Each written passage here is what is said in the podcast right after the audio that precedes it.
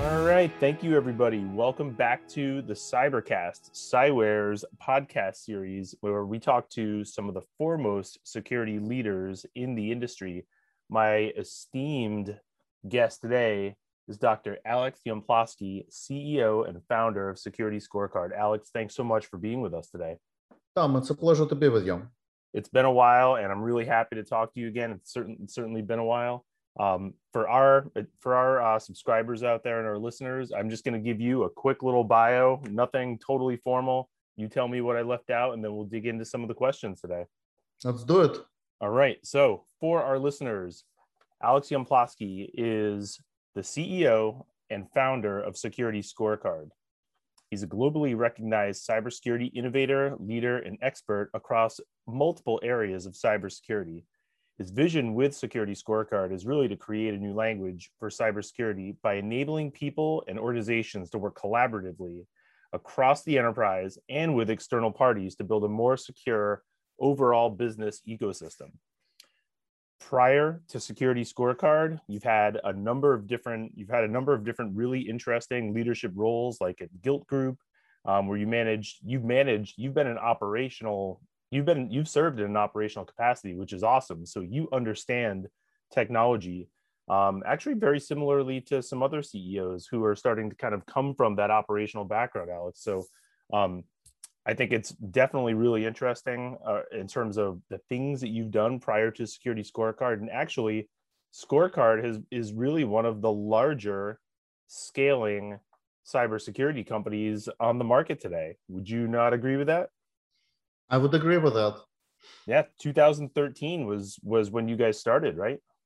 So we started actually towards uh, the beginning of 2014. We were incubating it, um, but we officially started doing it full time in 2014. And seven uh, seven and a half years later, we're now between uh, three to 400 people uh, every week. We're hiring uh, lots of people and uh, adding lots of customers. So it's been a very fun ride.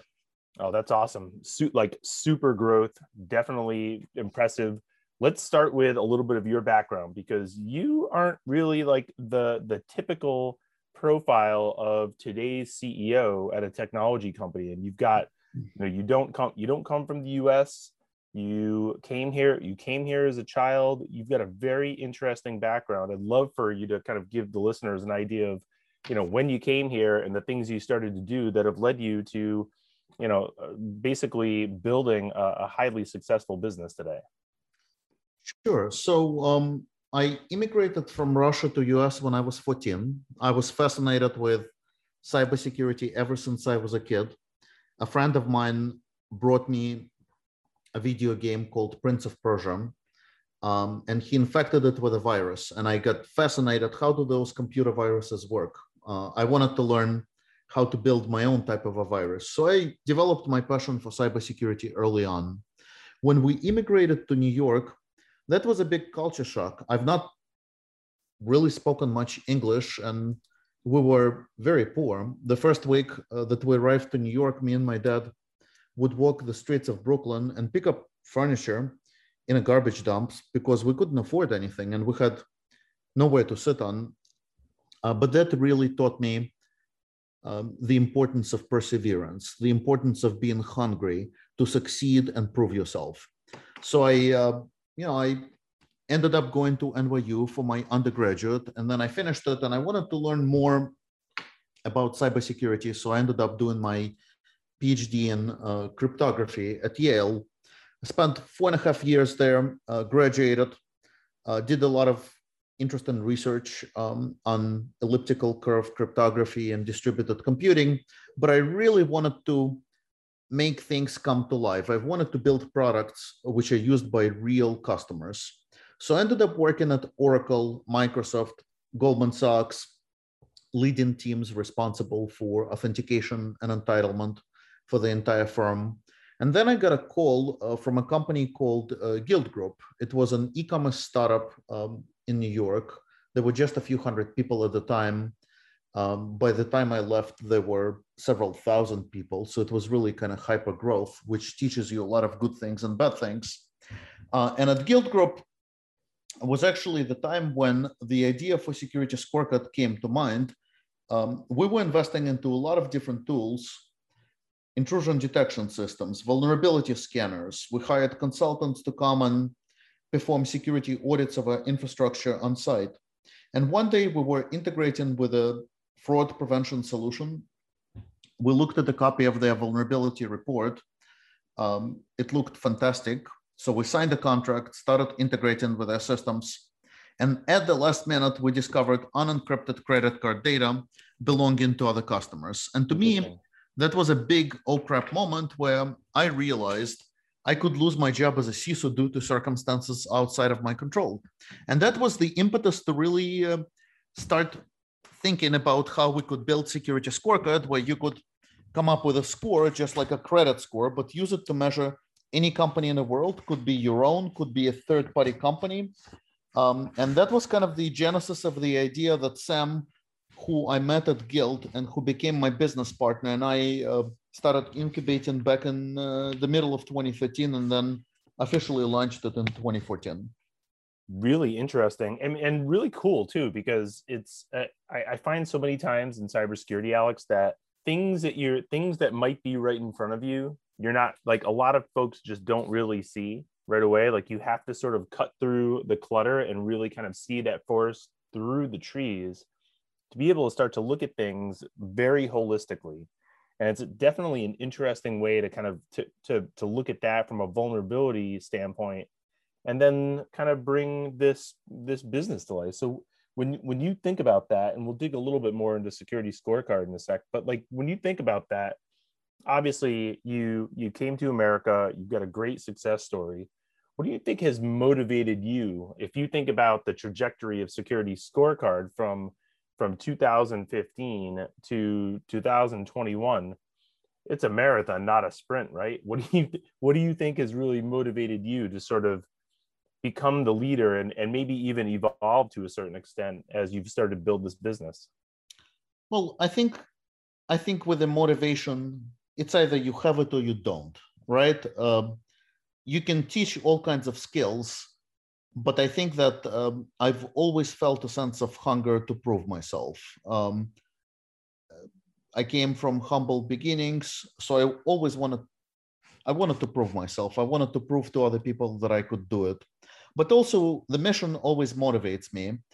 We felt that the mission is exciting. We felt that the cybersecurity industry is flying completely in the dark. People are investing into all kinds of solutions, all kinds of tools, and um, yet they're not using any KPIs to quantify whether they're actually getting more secure or less secure. And so the mission of creating a new language, of making the world safer by giving people access to scorecards that we provide was what drove me. And the type of a leader, of course, you you have to be when the company is two people versus 20 people versus you know 320 people today is a different kind of a leader. So I, um, I mean, I like to tell my team that I have to literally like fire myself every single year and then reinvent myself for what type of a leader I have to become. When you are 10 people or 20 people in size, your hands are everywhere. You're involved in development and marketing and sales. And communication is easy because you're all sitting in the same room and you you just learn through osmosis. You know, I might be a sales guy, I drop the phone and say, crap, I lost a deal. And Tom, you might be in the marketing team, you turn around and say, well, what do you need to win a deal? And, and so we communicate just because of proximity. When the company is hundreds of people, you need to be very deliberate about the communication channels you create. So I, I had to grow and scale as a leader, surround myself with the right team, create the cultural foundation for the team to operate, um, and carry the values um, and set a very clear strategy for the company about where we are and where we're going uh, next. So it's definitely uh, challenging. You have to reinvent yourself, but that's what really uh, allows the companies to succeed and scale. Um, not doing anything, not growing, that's easy. Change is always hard and it's always uncomfortable. And very few people like to be uncomfortable. So you have to get yourself out of a comfort zone all the time. Yeah, it's important. It's important because the there isn't like a blueprint for every single cybersecurity startup or any startup for that matter, Alex. It's like it's not a straight line that you follow. You have to be willing to kind of navigate those waters back and forth. Might have some up weeks, might have some down weeks, but certainly it's a it's a very interesting ride. I mean, I I'm I'm at my seventh startup, and it's definitely um, it's interesting every day. I think that's what makes it interesting because you're solving real problems, right? And you're also looking at it. You're looking at the the set of challenges that seem to evolve and change, and certainly in our in our industry, they're getting more and more serious and more and more critical you know just look at the latest look at the latest spate of of, of hacks between uh, colonial pipeline and um, i think that uh, let's see i mean the ransomware the ransomware attacks are just completely spiraling spiraling out of control right now and the pandemic only accelerated the digital shift and the transformation you know as darwin said it's not the strongest it's not the smartest that win and survive, but it's the most adaptable to change. Mm-hmm. And the same applies to executives, the same applies to companies, both established and startups. The quickest to adapt and evolve are the ones who succeed. Very true. I, I in fact, not a more true statement that I've heard at least at least this week. it's excellent. I think that uh, let's dig in a little bit into security scorecard. So you guys have grown you guys are scaling you guys are doing some really interesting things in the cybersecurity risk ratings market give our listeners who might be a little bit un, who might be unfamiliar possibly I, I don't know how that's possible now if they're in the cyber market but give our listeners a little bit of an idea about security scorecard. And you know i mean from my standpoint you know i used to i used to compete with you. So you know i'm you know i i have some knowledge of this market but love to hear kind of your high level on this market and kind of what security scorecard is doing differently. So i think the uh, market of being able to quantify risk is a very important market and uh, according to gartner they believe that security ratings will be as important as credit ratings uh, as we look into the future so we're used by over 1,400 uh, paying customers um, and over 20,000 companies on our platform who claim their profiles, who improve the scores, contributed the information. There are three use cases. You have companies using us for vendor risk management who have a list of suppliers, investment targets, M&A targets that they're working with. And then they use the scores, they use the analytics we provide, they plug them into different workflow systems. They may have like ServiceNow, Process Unity, Archer, and others, and they make smarter, faster business decisions. If somebody has a bad score, uh, maybe they ask more questions. And if somebody has a good score, they fast track and accelerate the decision. The second use case is board level reporting. We have top companies using us to report to the boards of directors to, to showcase how they're doing compared to the rest of the industry. And then a third uh, is the cyber insurance underwriting, where top companies like Liberty Mutual, AXA XL, Willis Towers Watson, and many others are using our scores to make insurance decisions. Uh, we are the leader in the market. If you look at the Forrester Wave, if you look at the Gartner Peer Insights, there's a couple of other players in the market, and we're fighting a good fight. We're trying to make a world a safer place and create the metrics and the KPIs for how CISOs and CIOs make better, more informed decisions. And you know, I'm certainly a fan of the market, and I'm a fan of the work that us and competitors are doing in the space. I think we'll try and um, trying to revolutionize the industry and this is a market that's going to be as big as credit ratings in the next couple of years. Very, very interesting. I it, and I think when you th- when you go back into the history of cybersecurity risk ratings, the two companies that kind of came out at the same time, generally speaking, are BitSight and Security Scorecard. And when you when you entered the market, there's always been a little bit of like a it's an it, it's a hot button for for for companies and it's a hot button for CISOs and for partners in terms of the actual output that comes out of a security scorecard platform.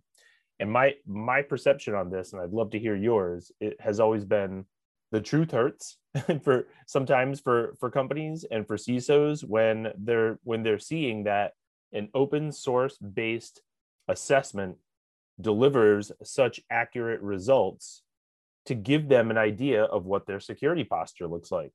And I think that from the very beginning to now, there, I mean, the, the technology has advanced, the speed has advanced, the scale and breadth has, has advanced. And I think, as you just pointed out, the use cases have certainly evolved substantially and have become far more important than just a you know a vulnerability report no so nobody likes being rated right like because if i come to you and say i developed the most sophisticated algorithm and you know your kids are like five out of ten you're not going to invite me home for dinner. Doesn't matter if my algorithm is correct or not. Um, so the same with cybersecurity ratings. So the important part is that it has to be not a score but a journey. It has to be a path from where you are today to how do you get to an a.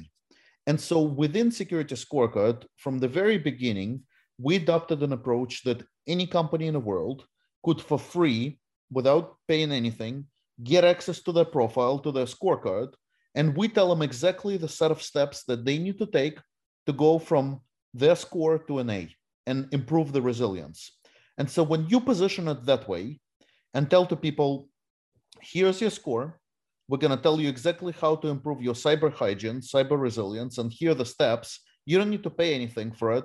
Then um, then the companies are much more receptive. The companies are much happier, and um, you know we see in uh, every paying customer invite dozens of other companies into the platform. So the network effect is working. Uh, companies are becoming safer. And so, as long as you position it as a journey, I think companies are much more receptive. You know, unfortunately, not everybody in the security rating space approached it the same way. You know, there were some players in the market who would give scores. They would not share transparently what the algorithms are, what the accuracy rates are. And then when people would ask about how to improve a score, they would actually say, you have to pay me money and I have to charge you for it. And that created a lot of negative perception in the space. We never did that. We were always transparent with our accuracy, with our algorithm, and we charge nothing uh, to get access to a score and to improve it. And so uh, that's why we're winning quite a bit of a market uh, because of our approach. Um, and that I think is really the future. Really interesting perspective, Alex. Where where do you see the where do you see the uh, the the enterprise value come in for some of the some of your larger customers because you obviously are you know you're you're well versed and and have a, a, massive install base. I think i think you said about 14 to 1500 uh, customers. Yep. Where do you see that where do you see that enterprise value come in when you have large deployments at large financial institutions and large healthcare companies and and perhaps probably even uh, government organizations as well too.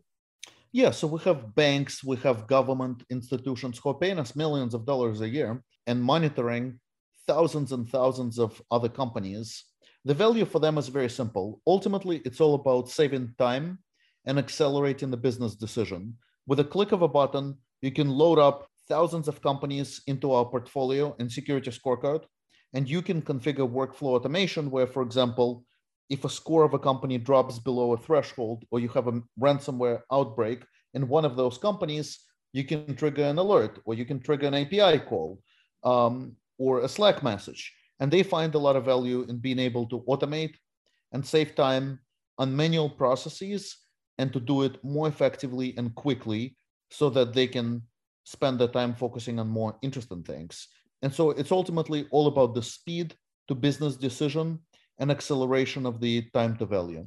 And it's interesting because it really pulls together the business value, not just this, not just the cybersecurity value of what you provide of the data and of the the ultimate output and the reporting that you're able to deliver to customers. It pulls the business to the table in a way that other technologies in the cyber world cannot do.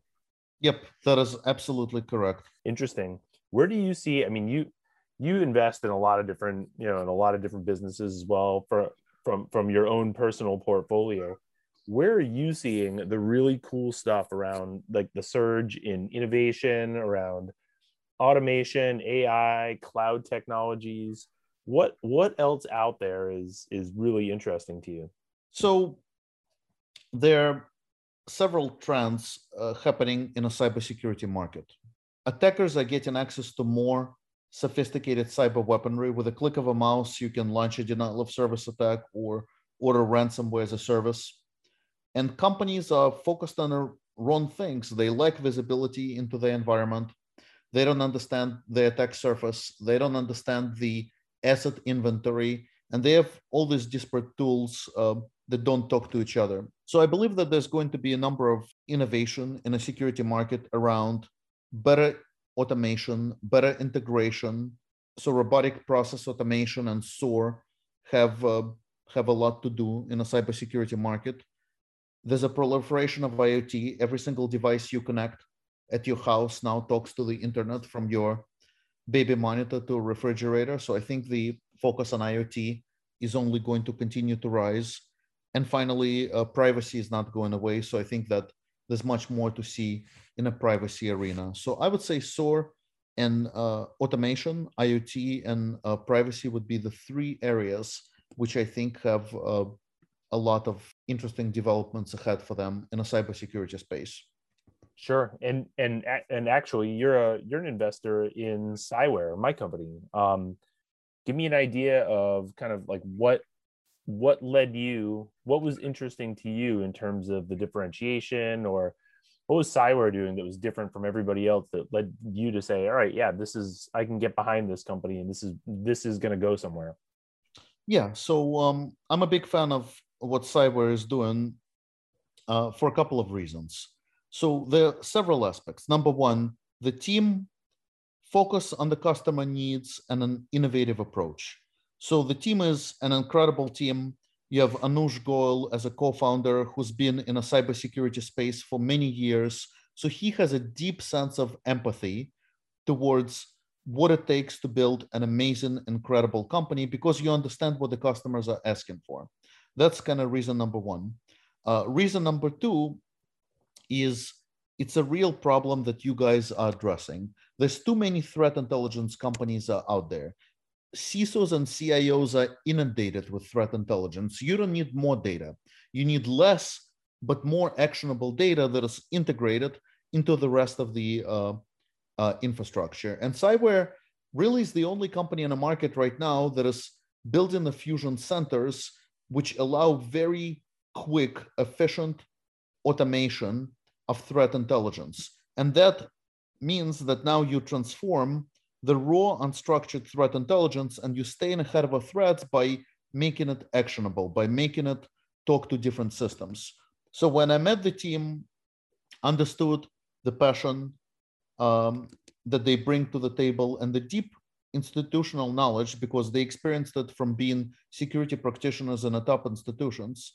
Um, that was a no-brainer to me uh, that this company is going to be incredibly successful and is going to dominate the market. Um, and so that's why I'm very proud to be an investor and to be associated with the work that you, Tom, and Anuj are doing at Cyware in uh, building a company. It's a it's a clear winner. Yeah, thank thank you for for that. By the way, I mean I think it's also interesting when when you've got experience. Like uh, I, when I look at everybody around the table at Cyware too, there's there's a there's a broad cross section of folks that have practitioner level experience, and I think that that's meaningful in building a company today because you've got the opportunity to be able to really understand those problems. To your point, having empathy for what the customer is going through, but also looking at it through the lens of well it's it's not just about adding more data feeds it's not just about having more data but it's but it's getting ahead and, and trying to really put your organization uh, like in the custom from the customer standpoint in a more of a proactive cybersecurity posture where you're getting ahead of things rather than being hit with things and just consistently playing catch up and you're you know you kind of you're just living life in a, in a reactionary mode cybersecurity is kind of changing that way, isn't it? Like it's like it's going down a much more intelligence and and and data backed route that's only getting faster and maybe even starting to catch up with some of the things that with some of the techniques that attackers are applying. Yeah, so for too long companies uh, have invested into reactive security solutions um, like a firewall or an IDS where you sit and wait to be attacked. And when you attacked, then the alarm bells start ringing. Right. Um, reactive only stops maybe under 2% of our threats. So people are spending over 80% of a budget on ineffective technologies that don't even stop the threats. We need to shift our thinking and we need to start being proactive, where we anticipate that the attacker is going to break into your infrastructure sooner or later. And then the question is, how do you stay ahead of it? How do you design your infrastructure to be as resilient, as recoverable as it could be? And you do it by doubling down on proactive solutions. Examples of proactive solutions where you're not being reactive include cyber fusion with automation, deception technologies, security rating technologies, those type of things where you're not just sitting and waiting, but you're proactively managing your attack surface, your threat intelligence, your outside in posture, and you're trying to make it harder for the attackers to break in. I couldn't agree more. Very, very interesting in terms of, and, and I think that what you pointed out too is interesting too, Alex. Like when you think about the pandemic and what that's brought upon us as an industry, the cybersecurity industry has has not, I would say, from a business standpoint hasn't suffered like there's been there's been more there's been more interest and more criticality applied to cybersecurity in the past probably 18 months than I think ever right? And it doesn't take just like that single breach anymore for people to wake up. It takes almost like a, a movement of breaches that are hitting faster that are more critical that are shutting down supply chains that are that are shutting down critical infrastructure and that are threatening things like even our food supply. This is i think this is where this is where we're at as a as an industry or as a market. And like the challenges keep seemingly growing for this market and i think in, innovation and I, I think you would agree but i'd love your thoughts on this innovation is is at the heart of this industry um, and I think people for the longest time have, you know, pundits have always said, you know, we're six to nine months behind the attackers. I don't really think that's the case anymore. We just have to continue to strive to get to get better and to really persevere in this market. No, absolutely. And you know, the innovation piece is interesting because a lot of the time, really great innovative ideas, they're not obvious to you because if they were obvious, you would have done it a long time ago. So a lot of the time, great innovative ideas look very similar to bad ideas. And so, and you don't know which one is which until you try it.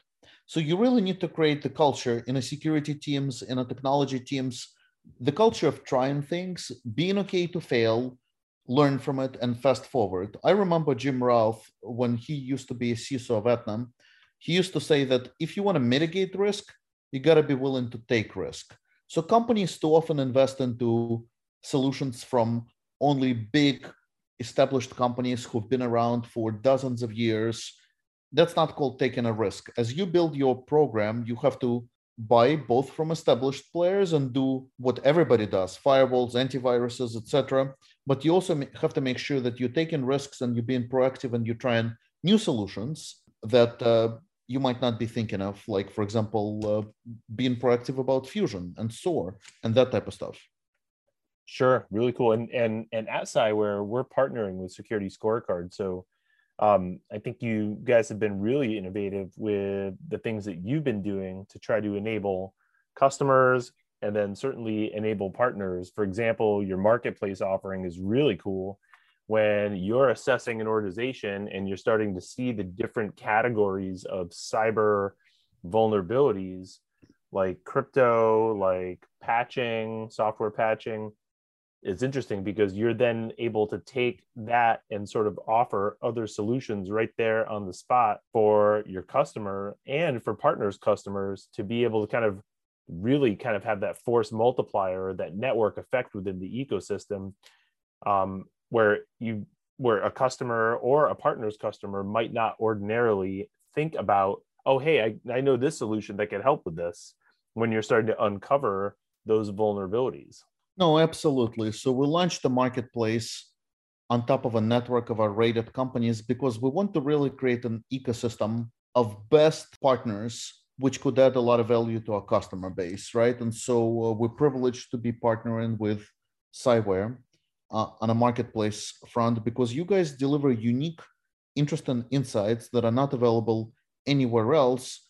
And similarly, the data and the ratings that we deliver could be very useful uh, to the users of your Cyberfusion Center as well. Super cool stuff. Alex, what have what have I not asked you that that that you want to talk about? Have have we I know we've covered a lot of ground, but would love to open it up if there's anything else that you have that I haven't asked that you want to address before we head to our classic rapid fire round. I think we covered quite a bit, Tom. So let's go into the rapid fire. All right, let's hit it. All right. So this is the uh, this is our shtick for this podcast, Alex. So we always go into a rapid fire round of questions, which are kind of random and they're just you know they're they're just questions, and we always have fun with it. So let's go back to the office. Love it or hate it? I love it personally. I mean, we make it flexible for people. We don't force anyone to come. They can come if they want to, but I can't wait to start seeing people over coffee again. I think all of us are tired of sitting in front of computers at home.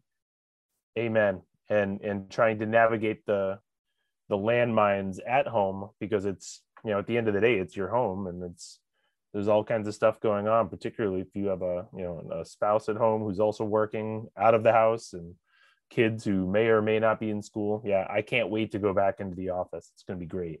Yep. Cybersecurity skills shortage real or hyperbole it's very real um, there's not enough amazing people with uh, cybersecurity skills there's so many open jobs and so we need to get better at training, educating people, and helping people transition into IT security who may dream of it, uh, but they don't have the training materials and resources to do it. So the cyber skills shortage is very real. Couldn't agree more. It and it and it comes down to you know I mean we we think about where you know there's a lot I know there's a lot of cybersecurity programs that are coming up for cyber development, cyber engineering, um, but even on the business side too we see it there's definitely a shortage of um, you know in, in, terms of uh, the candidate pool uh, to get folks with experience that are just great people and great employees too. So totally agree with that all right and just i i'm only asking this because i know you're a new yorker but i also know that you i also happen to know that you do frequent cape cod as well too so better vacation spot the hamptons or the cape well, look, it's obviously completely subjective, but Cape Cod way down. I love the Cape. We go there. We go there with kids every summer. Um, so uh, Cape, Cape Cod it is for me. Yeah, I'm I'm with you too, and and I'm actually not from Massachusetts either, so I have no skin in the game. But I live fairly close to the Cape, and uh, I grew up going to the Cape as well too as a kid. So Cape Cod for me too. And if you're coming down this summer, I, I'm going to hold you to a beer. Would love to get a beer with you. Excellent. All right, we've got a couple more.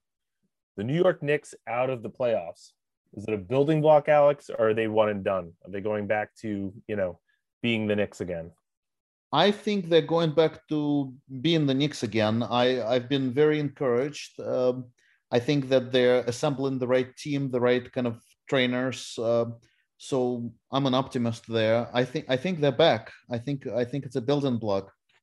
Okay. Yep. I would I would agree too. They've got a great coach and Tom Thibodeau, and and they've got a couple of all stars like Julius Randle, RJ Barrett. I'm a I'm a even though I'm a I live in Boston, I'm a Boston fan, but I was rooting for the Knicks because they just haven't been able to do much over the past maybe 15 years. So uh, this is I thought it I thought it was great for the NBA. Um, all right, we're going into our final question. Okay, a better Russian villain. Ivan Drago from Rocky or Nikolai Volkov from the 80s WWF? So I'm a big fan of Rocky. So it's it's a great uh, it's a great movie, one of my favorites. So I'm gonna go with Drago. Okay, I you know he's he is a great villain, um, and the, and he was played by actor Dolph Lundgren. Actually, we were looking him up on Cameo the other day. We were gonna do something with him, but I'm to go with Nikolai Volkov, and only the only reason I'd say that is I used to be into the WWF way back in the day as a kid. We'd watch Nikolai Volkov, and his tag team partner was the Iron Sheik. So they'd come in. You'd have one guy from Russia, one guy from Iran, and they'd come in and both sing their national anthems before they'd start. They just draw all the boos from the American audience every time. So it was highly entertaining, and I'll uh, I'll send you a YouTube clip of. Uh, I would love to see Nikolai it. Volkov. It's pretty funny stuff. All right, man. Well, Alex, thank you very much for the time today. This was, as I expected, very entertaining, very informational. Thank you very much for spending the time with us today on the Cybercast. Thank you very much, Tom. Talk soon. All right, Alex. Bye bye. Bye.